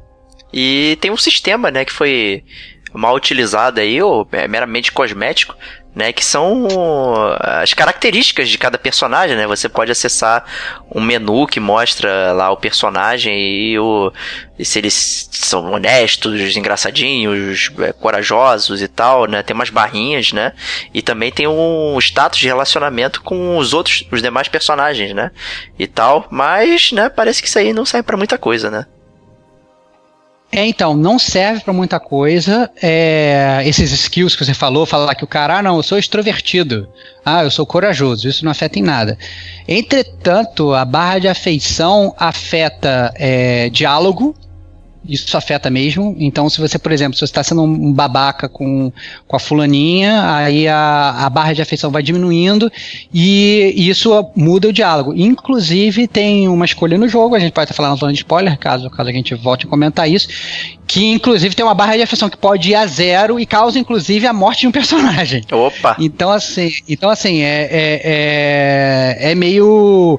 Ele existe, só que não é algo que você vai ficar, que você vai ficar controlando ativamente ativamente no gameplay. Não é que nem, por exemplo, um jogo de RPG que você, ah, não, vou dar up na, nessa minha barra de afeição do, entre personagem A e personagem B, vou fazer uma side quest para subir isso. Não, o jogo não é assim, né? É com base nos diálogos e nas coisas e você vai realmente mudando, vai fazendo um, um pouco de nuances aí é, na, nessa questão da, da barra de afeição, né? Agora, a barra de skill, como você falou, se o cara é engraçadinho ou se o cara é coisa, que não faz muita diferença.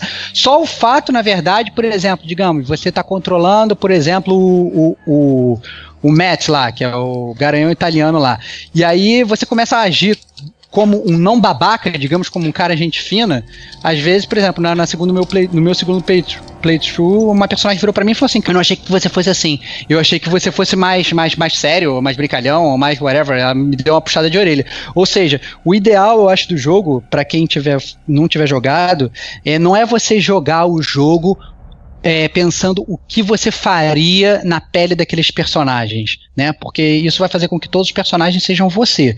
Eu acho que você tem que pensar, se você fosse um atleta, se você fosse uma cheerleader, se você fosse uma pessoa tímida, o que você faria naquela situação? E aí eu acho que o jogo fica, fica muito mais plausível, muito mais divertido. Você não achou isso não, Digo?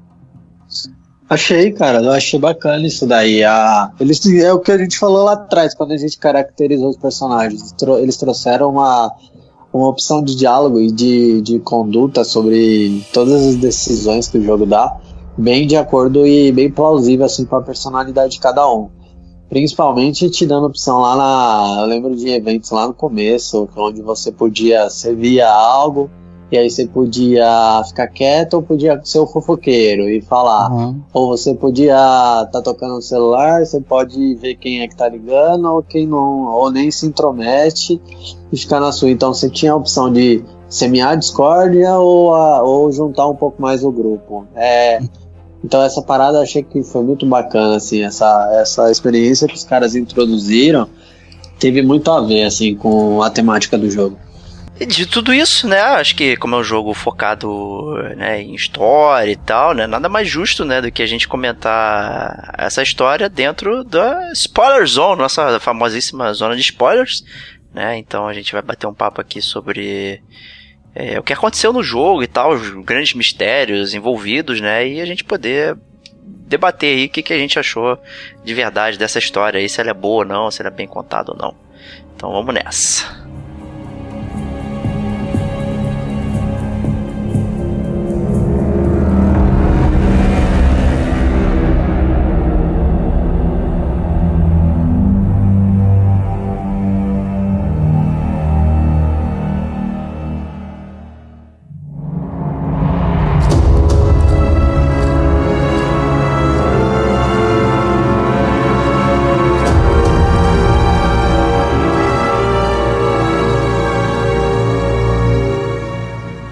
Bem-vindos à zona de spoilers. Isso é um aviso: se você não quiser saber o que acontece com esses adolescentes e o que está matando eles, pule para 1 hora e 21 minutos para saber a nossa opinião final e as notas para Until Dawn. Até lá. Né, chegamos na zona de spoilers, né? E eu acho que o jogo tem dois grandes mistérios, né? Um, a gente já mencionou aí, pregresso, né? Que existe um psicopata aí dentro da montanha aí que tá caçando esses adolescentes, né? E a identidade deles é, é um mistério, A gente precisa descobrir aí o que, que tá rolando. Mas também tem um toque, digamos, sobrenatural, né? No jogo. Né, que existe também um monstro que está rondando as redondezas também lá da, da montanha e tal. Então, basicamente, a gente tenta, dentro da história, né, descobrir e, e, e sobreviver, né, com esses, contra esses dois adversários aí, né. E, uhum. Stevox, então assim, digamos que você coletou toda, todas as pistas, né, e tal. Então, o que, que você pode dizer de background, né? Acho que do, desse, desse local, né? Já que é um local que envolve um hospício, uma mina, um cemitério indígena, um, um laboratório da, da Umbrella, enfim, né? Uma série de coisas aí. ajuda, ajuda a galera a se situar aí. Então, é, a história é muito, é muito, simples. Como você falou assim, se você pega, na verdade, todos os tokens do jogo, é, todos os totens, na verdade, você pega todos os totens do jogo, é, você abre inclusive um vídeo que ele explica bastante sobre a, a, o passado do jogo. Né? E, e, isso, aliado a todos os collectibles, você consegue montar um grande quebra-cabeça que mostra tudo que aconteceu ali. Né? Então, é, você descobre que aquela montanha que está ali, aquela, ela é uma montanha amaldiçoada pelos Wendigos né? Que são espíritos que possuem o seu corpo caso você faça canibalismo. Ou o inimigo então, do Wolverine, né? Também, né? É, o inimigo do Wolverine. É, exatamente, exatamente. Mas assim, é um, é um folclore assim, norte-americano muito conhecido, mas que não é muito conhecido por aqui. Então pode ficar meio, meio deslocado, assim. Sendo... Mas também é que tá, ninguém vai fazer um jogo sobre a mula sem cabeça ou saci pererê. Mas. Então você meio que se adapta, né? E. Isso é bem explicado também no jogo, né? Então né, você não vai ficar coçando a cabeça, né? Também. Não, não vai, não vai, não vai. É verdade, isso não explica. Mas o que na verdade explica nisso tudo é que é, tem um cara, né? Que é, ele tá lá na montanha há bastante tempo. E, e ele, na verdade, ele vai caçando todos esses Wendigos, né? Porque não tem só um, tem vários, ele vai caçando todos, ele consegue pegar todos, exceto um, que o nome do cara que dá pro, pro Wendigo é Macapicho, que depois que eu escutei isso, para mim virou uma piada, que eu fiquei, o cara falava Macapicho, mas eu só chutava Pikachu. então, era, era totalmente bizarro, o cara caçando Pokémon na, na montanha, né? E, e esse cara que tá caçando isso tudo, ele é o avô de, do, do, do, cara que escreveu o jogo, né? Que faz o personagem que é um cara. É, é, que é o Rambo do jogo, né? Que é um cara que anda com lança-chamas tentando caçar esses bichos, né? E, mas nesse meio tempo, enquanto existe toda essa, essa, essa situação, né? Desses caras, é, dessa montanha amaldiçoada e tudo, é, tem umas minas no meio do, da montanha, ocorre um desastre e os mineiros ficam presos, né? E aí quando você fica preso lá numa mina, os caras meio que viram canibais e eles ficam se comendo, né, o tempo todo e tal, o que faz com que eles sejam possuídos, né? E aí depois que eles são resgatados, eles são internados nesse hospício e eles são lá analisados, né? E o médico do hospício, ele dá uma de umbrella, como falou o Diego, né? Inclusive passa, passa a fazer experiências com os caras, né? É, é, é, né? alimenta o cara, tortura o cara, vê o que acontece e tal, não sei o que, tenta é, é, os jornalistas vão lá, eles expulsam os jornalistas e tal. É uma situação meio, meio bizarra, né? E aí, na verdade, isso tudo acaba é, se unindo com a, com a história dos, dos adolescentes, né? Porque quando você joga o início do jogo, os adolescentes estão lá estão lá brincando, né, de, de, de ser adolescente, né, fazendo pegadinhas um com os outros. Enquanto isso, o descendente lá desse cara que estava caçando os, os, os Wendigos, ele está caçando esse último, esse último bicho, né, e que é esse macapicho. E aí acaba que né, os adolescentes estão meio que correndo por ali, ocorre uma coisa que eu não vou nem falar, mas é, mesmo a gente está na zona de spoiler, eu acho que faz parte do gameplay maneiro para você descobrir jogando. E, e acaba que o, o cara do lança-chamas ele mata esse, esse macapicho, só que o espírito desse macapicho ele acaba entrando no, no, no, corpo de um dos personagens que acaba cometendo canibalismo. Né? Então é isso que ocorre. Inclusive, tem um personagem que inclusive você vê que ele é um Wendigo até bem mais forte que os outros, porque esse espírito ele entrou no corpo do, do, do, do personagem. E em paralelo, né, a gente, é, depois de anos, é, depois de um ano, na verdade, todos eles voltam pro, pro, pro chalé, que continua, na verdade, no meio da montanha, que continua no meio da mina, que continua naquele lugar amaldiçoado. E o irmão de, de uma das personagens do jogo, né? É, ele resolve pregar uma pegadinha em todo mundo e fingir que ele é um psicopata só pra deixar todo mundo com medinho. Então, essa é mais ou menos a história do jogo. é, contada assim de forma bem rápida, assim. E o que, que vocês acharam disso, na verdade, desse, desse incrível quebra-cabeças de, de filmes de terror? Essa talvez seja a grande revelação né, do, do jogo, né? Caso você não, não faça todos os collectibles, né? Você não vai ter a outra revelação que é maior ainda, né? Que é a que a gente está omitindo aqui, né? Para fins de diversão. Mas é... Então você descobrir que esse cara é o Psycho aí, o psicopata, né? É, ele vai vai mais ou menos no meio do jogo e tal, né? Você descobre e dá uma raiva absurda, né? Desse filho da puta aí do Mr. Robot. Né, quando uhum. você descobre que era tudo um, um mais um, uma pegadinha elaborada dele e tal, né? Tem tem todo um crescendo aí que você até vai começando a se importar com os personagens, né? Tem uma morte que é que é fingido e tal do, dentro do jogo, né? Então você fica, porra, cara, como é que eu tomei essa decisão? E o cara morreu, não sei o que, o que, que eu faço, bababá e tal. E depois você descobre que era tudo, tudo fake, né? E isso acho que dá um, um down, né? Quando você descobre que é uma grande pegadinha, né? Mas na verdade é que esse, esse maluco aí, ele tá doente, né? Ele, ele não é um, um cara cara que tá com a mente correta aí desde o acidente que aconteceu, né? E também, né, ele, ele acaba, acaba que o deu a entender para mim, pelo menos, né, que que é, o psicólogo é, é para você, né, para você brincar, né, e também para ele, né?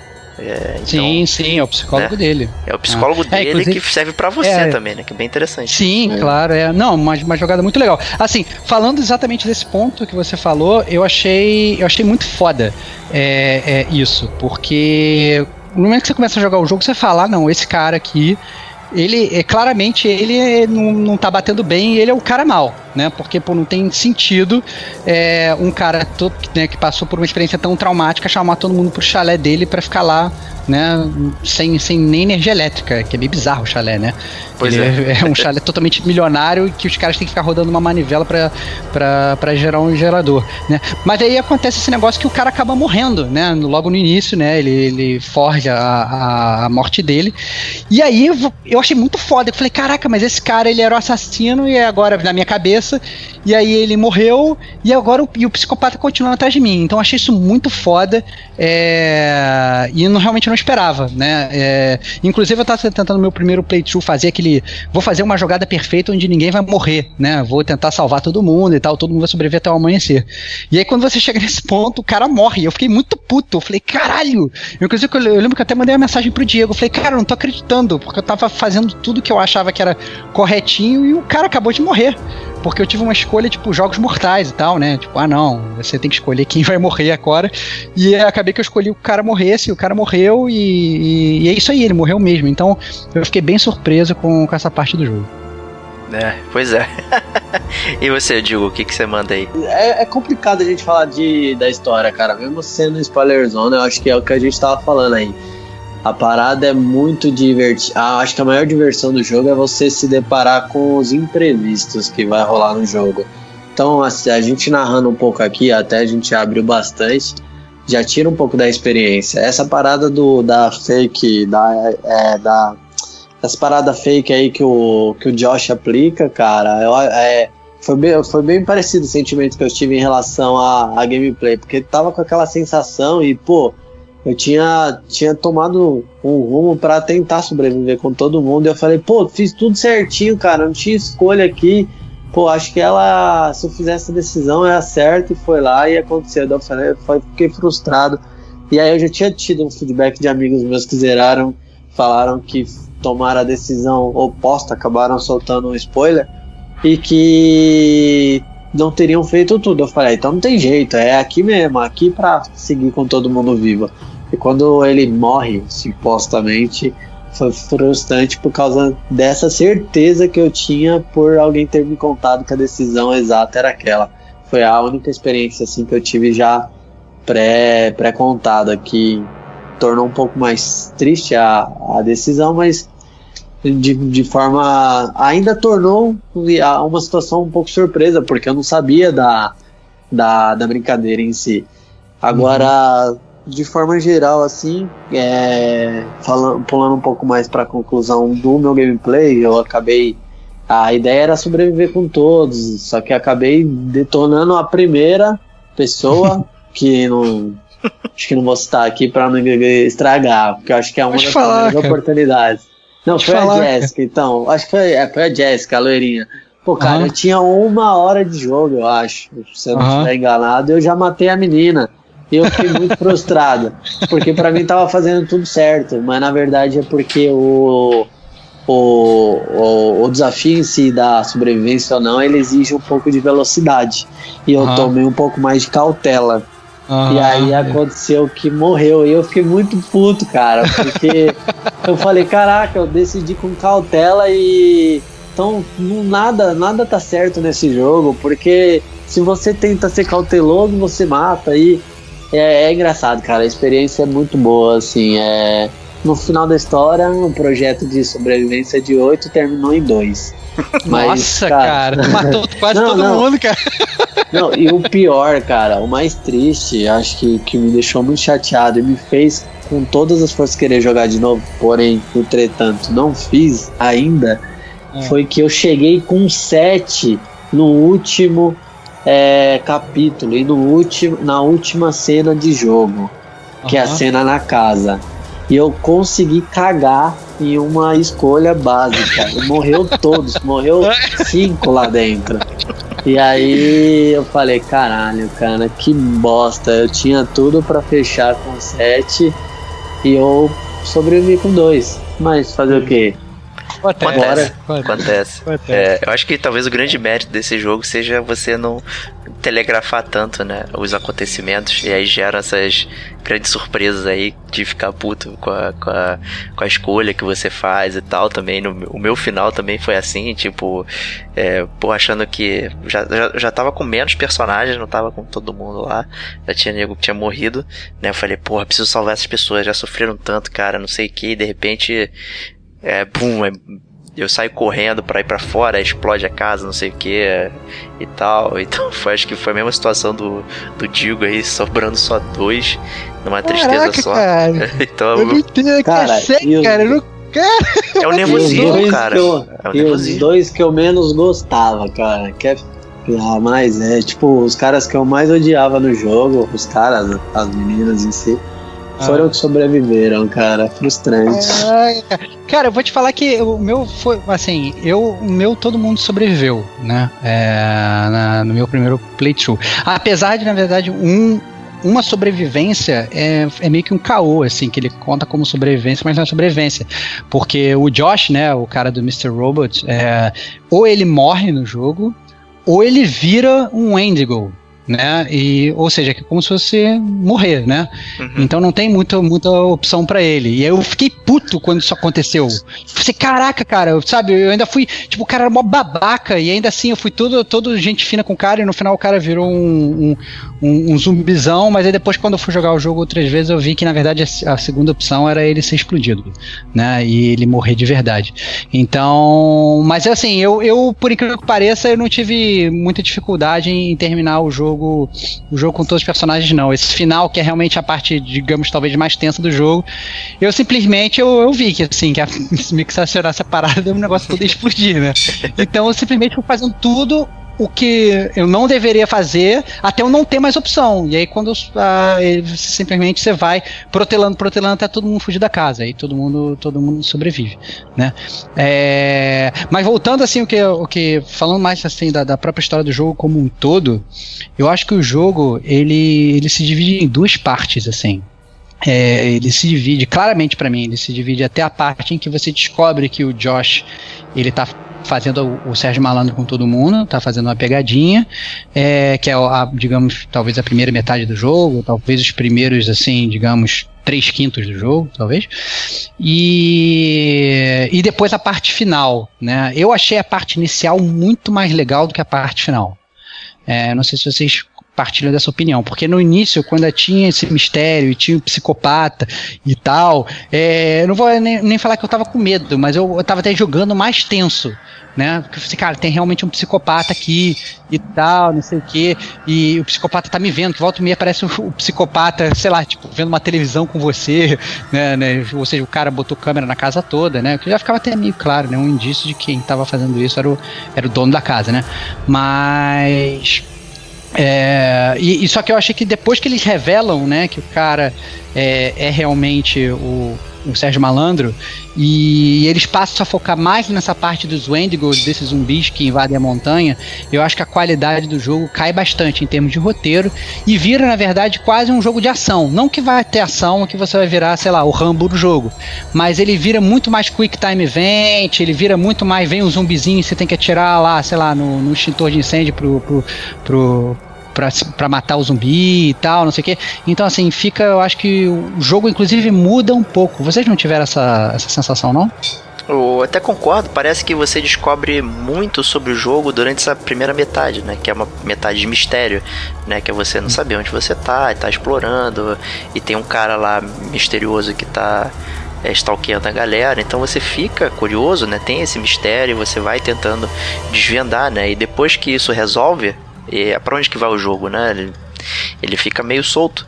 Né? Então acho que ele resolve muito rápido isso. E de repente a outra metade do jogo é essa correria, né? Você sabe, é um monstro. O monstro normalmente não precisa de explicação, é só um monstro correndo atrás da galera e tal, né? Então, assim, em geral, os jogos é, história de terror, monstro ele não tem uma explicação muito elaborada, só tá vindo atrás de você para te pegar. Né? Então acaba que primeiro ato é mistério e tal, você querendo saber o que acontece, né? E o segundo é uma correria, fuja do monstro, tente sobreviver e tal. Então é uma coisa é, muito muito direta, né? Que acaba que perde toda essa aura né? de descoberta e saber o que está acontecendo. Né? Então assim, eu compreendo esse seu comentário até até concordo. E você digo. Cara, concordo, porque basicamente o jogo é um. É, são dois jogos, cara. É um jogo até quando a gente tá um pouco mais na exploração, no mistério ali, no suspense em si, a gente não sabe de nada, e quando a gente acaba tendo o encontro das, da, das, do, do conteúdo de forma geral, a gente. O, o ritmo do jogo ele muda, ele fica muito mais. É o que vocês estavam falando, ele fica muito mais veloz ele deixa de ter um pouco mais aquela calmaria, aquela. Não, eu não chamo nem de calmaria porque o jogo é tenso, mas ele deixa de ter aquela, é, aquela forma cadenciada e passa a ter um pouco mais de ritmo acelerado. Até a história é um pouco mais contada de forma rápida. Eles não exploram tanta parada do Indigo e tudo mais. Então é, é basicamente uma experiência muito diferente do que a outra metade. Eu, particularmente, gostei muito da primeira metade. Eu me amarrei na parada dos colecionáveis do que os colecionáveis não só são colecionáveis, como eles explicam é, três coisas, se eu não me engano. Eu lembro de duas. A primeira, eles explicam sobre o Homem Misterioso, que está lá na, em Blackwood Pine. A segunda, eles explicam sobre o laboratório e as minas, que é a história sobre o, o desastre é, que aconteceu com 32 mineiros e 12 sobreviveram porque aplicaram o canibalismo entre eles. Então essa parada é muito bacana, assim, eu me amarrava em pegar os colecionáveis a cada um que eu pegava, eu pausava e lia, porque eu queria saber o que tinha acontecido ali no passado. E até saber um pouco mais também do cara que estava ali, porque pra gente existia aquele vilão, existia aquele serial killer e por que que ele estava praticando aquilo ali? Então essa parte de, é, de, de exploração foi a parte que eu mais gostei, assim. O final é torna esse, essa traz essa velocidade um pouco maior, que inclusive determinou no meu nervo, nervosismo e na minha cagada, porque eu tava tão pilhado com a correria que no final eu não pensei com calma e eu tomei decisão tomando cronometragem na minha cabeça. Então, essa para eu achei, achei legal essa mudança de ritmo nesse sentido, porque o jogo te dá um pouco mais de oportunidade de escolha e no final joga um pouco mais as coisas na sua cara. E aí você tem que tomar uma decisão e foda-se, vamos ver o que acontece. Essa, essa é uma parada que torna um pouco mais imprevisível, que foi o que aconteceu comigo. Fiz tudo direitinho, embora eu tivesse cagado lá no começo para chegar no final com todos vivos e um em menos de 20 segundos eu estraguei toda a minha jogabilidade. Então, essa mudança de ritmo tem uma leve uma leve importância na minha opinião. Justiça. É, então, Então, o que eu acho, o que eu acho, assim, só pra gente complementar mais ainda isso, é. E aí entra muito mais essa parte de, de galhofa. Eu acho que, inclusive, o, o início do jogo como ele realmente tem esse pace mais lento, como o Diego falou, né, tem esse ritmo mais lento, é, você realmente fica mais tenso enquanto você joga. E, e, até antes um pouco da revelação, já começa a botar muita coisa no jogo que não precisa, né? Então, assim, por exemplo, tem uma hora que você vai pro porão e aí meio que aparece um fantasma é, tipo, uma mulher voando, sacou? E eu falei assim, caraca, cara, sabe, já tem um psicopata, sabe? E agora parece um fantasma, entendeu? E aí eu acho que o, o, escritor ele quis botar todos os tropes do, do, do, do, dos filmes de terror, assim, né? Ah, não, o que que filme tem filme de terror tem zumbi, então vou botar. Filme de terror tem psicopata, vou botar. Filme de terror tem fantasma, vou botar. Filme, sabe, ele parecia que ele quis botar tudo num jogo só. Tipo, a minha oportunidade de fazer um jogo de videogame, então vou botar tudo. Eu acho que acaba ficando realmente muita informação né? Eu, e isso acaba que quebra até um pouco da, da cadência do jogo, que é muito legal, principalmente no início. Né? E outra crítica minha pro jogo é. E na verdade eu só fui ter essa crítica quando eu joguei a segunda vez, né? Porque na primeira vez eu consegui salvar todo mundo, mas a segunda vez eu falei, cara, eu quero ver se eu consigo matar todo mundo. para ver o que acontece com o final do jogo, né? E, e o que acontece é que quando. Se você começa a fazer as pessoas morrerem ao longo do jogo, é, o jogo ele para de fazer sentido, né? Porque, é, assim, às vezes os personagens, digamos, por exemplo, você está controlando dois personagens aqui, eles não sabem que os outros morreram. Né? Porque às vezes os outros morreram longe, né? E eles, na verdade, eles continuam a história muito bem, sem nem se perguntar onde estão os outros que, que morreram, entendeu? Tipo assim, e, e, e, às vezes eles estão andando lá no meio do chalé e falando: ah, não, e agora? O que a gente vai fazer? Ah, não, vamos esperar aqui. E sendo que tem dois amigos deles que já morreram há mó tempão e eles não sabem que eles morreram. Então, é, o jogo ele não é feito, na verdade, para todo mundo para todo mundo morrer, né? É, talvez nesse final, né? Mas se você faz com que os caras, né, que os personagens, se você por algum motivo, né, for errando nas escolhas de forma abissal, porque eu acho que para você morrer, fazer os personagens morrerem durante o jogo acaba sendo bem difícil, exceto talvez nessa coisa da Jéssica que o Diego falou. Né, que se você fizer as ações um pouco lentas, ela morre. É, mas a verdade é que se você for fazendo isso, o, o, o, jogo ele fica meio sem sentido. Então essa foi uma crítica, assim, porque apesar de eles terem desenhado um jogo muito legal do efeito borboleta, se você for para um outro extremo da borboleta, né, para a asa mais podre, digamos, da borboleta, o jogo ele fica até sem, sem sentido. Os personagens ficam caricatos e os diálogos ficam estranhos. Justíssimo. Então, já fechamos a zona de spoilers aí, vamos às notas para Until Dawn.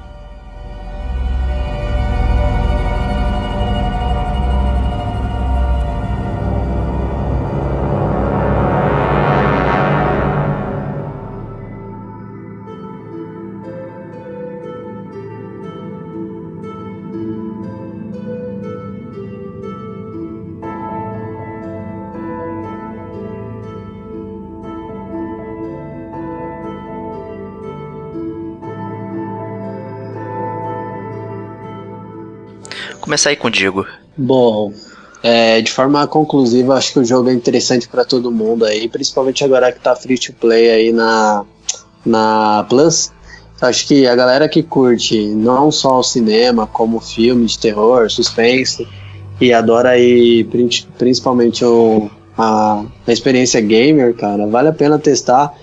Tem muita gente que tá evitando, até porque acha que o jogo é bem sinistro e tem dificuldade de jogar jogo desse tipo. Mas na verdade ele é bem leve, se você levar a fundo aí a temática. Então acho que vale a pena dar uma, dar, dar uma chance, se você tiver dificuldade aí pra galera que tá ouvindo. Para, mas acho que vale, vale ter essa insistência, porque ela é bem leve. É, não é nada que é aquele, é aquele jump scare que a gente tava falando. Você vai tomar um sustinho porque vai sair alguém de atrás da porta ou vai ter uma surpresinha ali, mas ele não vai acabar com o seu dia.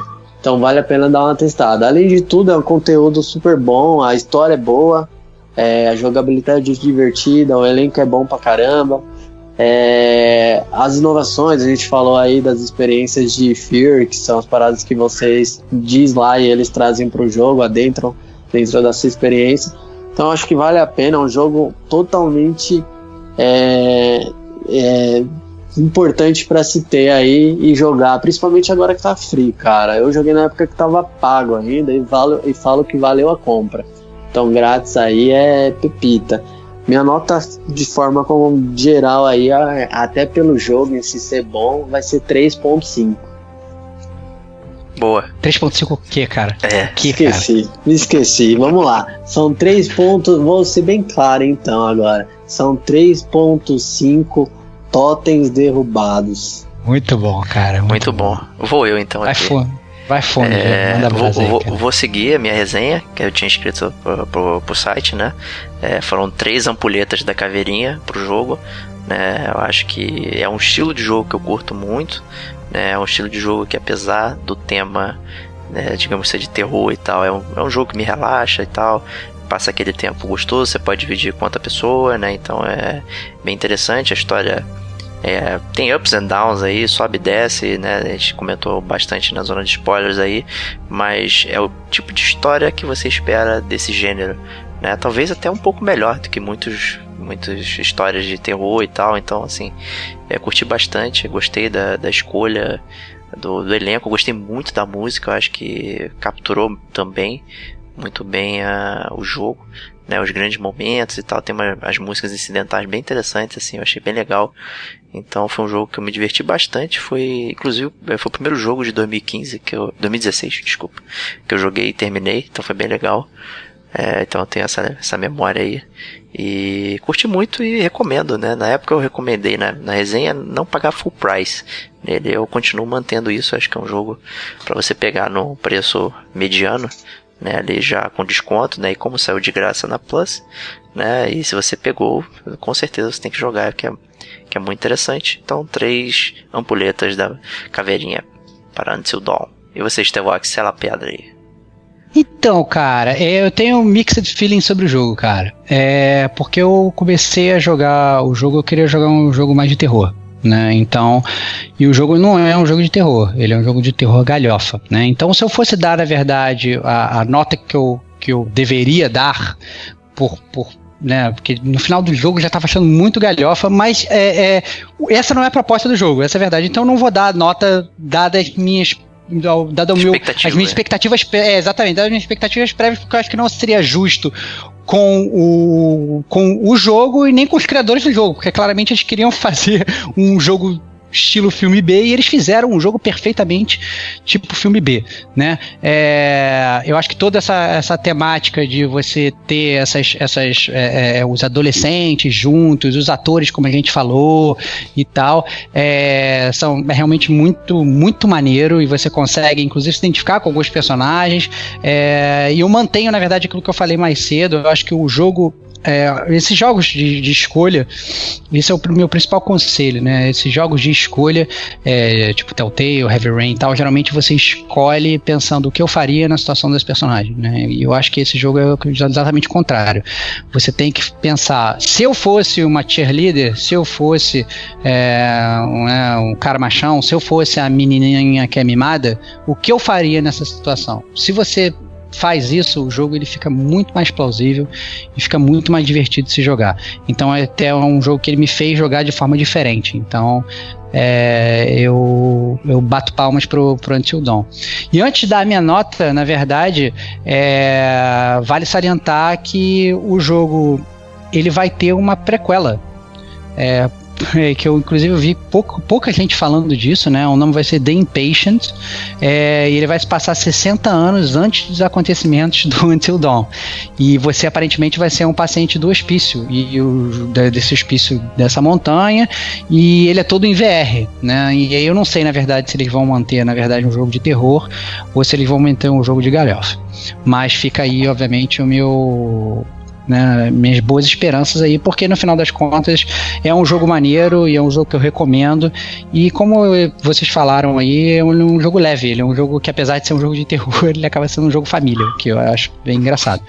Então, é, eu acho justo, na verdade, por o jogo ter cumprido todas as promessas dele, né? é, eu pod- poderia inclusive dar 5 pro jogo, mas eu não vou dar 5 principalmente por conta das coisas que eu falei na zona de spoiler, porque eu acho que dependendo de certas ações, a continuidade do jogo fica alterada e se, se aquela é a primeira vez que você está jogando, é, você pode até ficar meio perdido, né? Então eu vou dar quatro borboletas pro Until Dawn. E fica aí, na verdade, o, o- a a minha sugestão pro jogo é o seguinte: se você for jogar, não leia nada, não fale com ninguém sobre o jogo, não tente pegar dicas nem nada, tente jogar o jogo. é, jogando pela primeira vez, realmente, como se fosse um filme que está vendo pela primeira vez. Porque, na verdade, eu daria tudo pra jogar o Until Dawn de novo pela primeira vez. Eu acho que é um jogo muito maneiro e vale a pena aí, é, ser jogado. E não ouça a nossa zona de spoilers, né? Ah, não, é claro, exatamente. Se você já ouviu a zona de spoilers, aí desculpa, você já se ferrou. E... Mas mesmo assim, joga e aí depois você comenta aqui no Gamer Como a Gente e diz o que, que você achou. É Isso aí, meus amigos. Cast Until Dawn. Muito obrigado aí pela participação. É, duplo de Rodrigos, né? Isso aí, cara. É isso aí, Xará. É isso aí, Xará. Tamo junto, pô. Prazer estar de volta aí, pessoal. Valeu. Isso aí, Diego. Sempre um Obrigado prazer. a todos aí. Estevox, junto. brigadão aí. Foi, É isso, foi cara. dema- Preciso agradecer, cara. É. Tamo, junto aí. E em breve aí mais, mais um podcast Gamer Como a Gente. Isso aí. Até a próxima semana e um grande abraço. Oh, death. Oh, death. Won't you spare me over till another year? What is this I can't see with icy hands taking hold of me? Oh, I am dead, no one can excel. I open the doors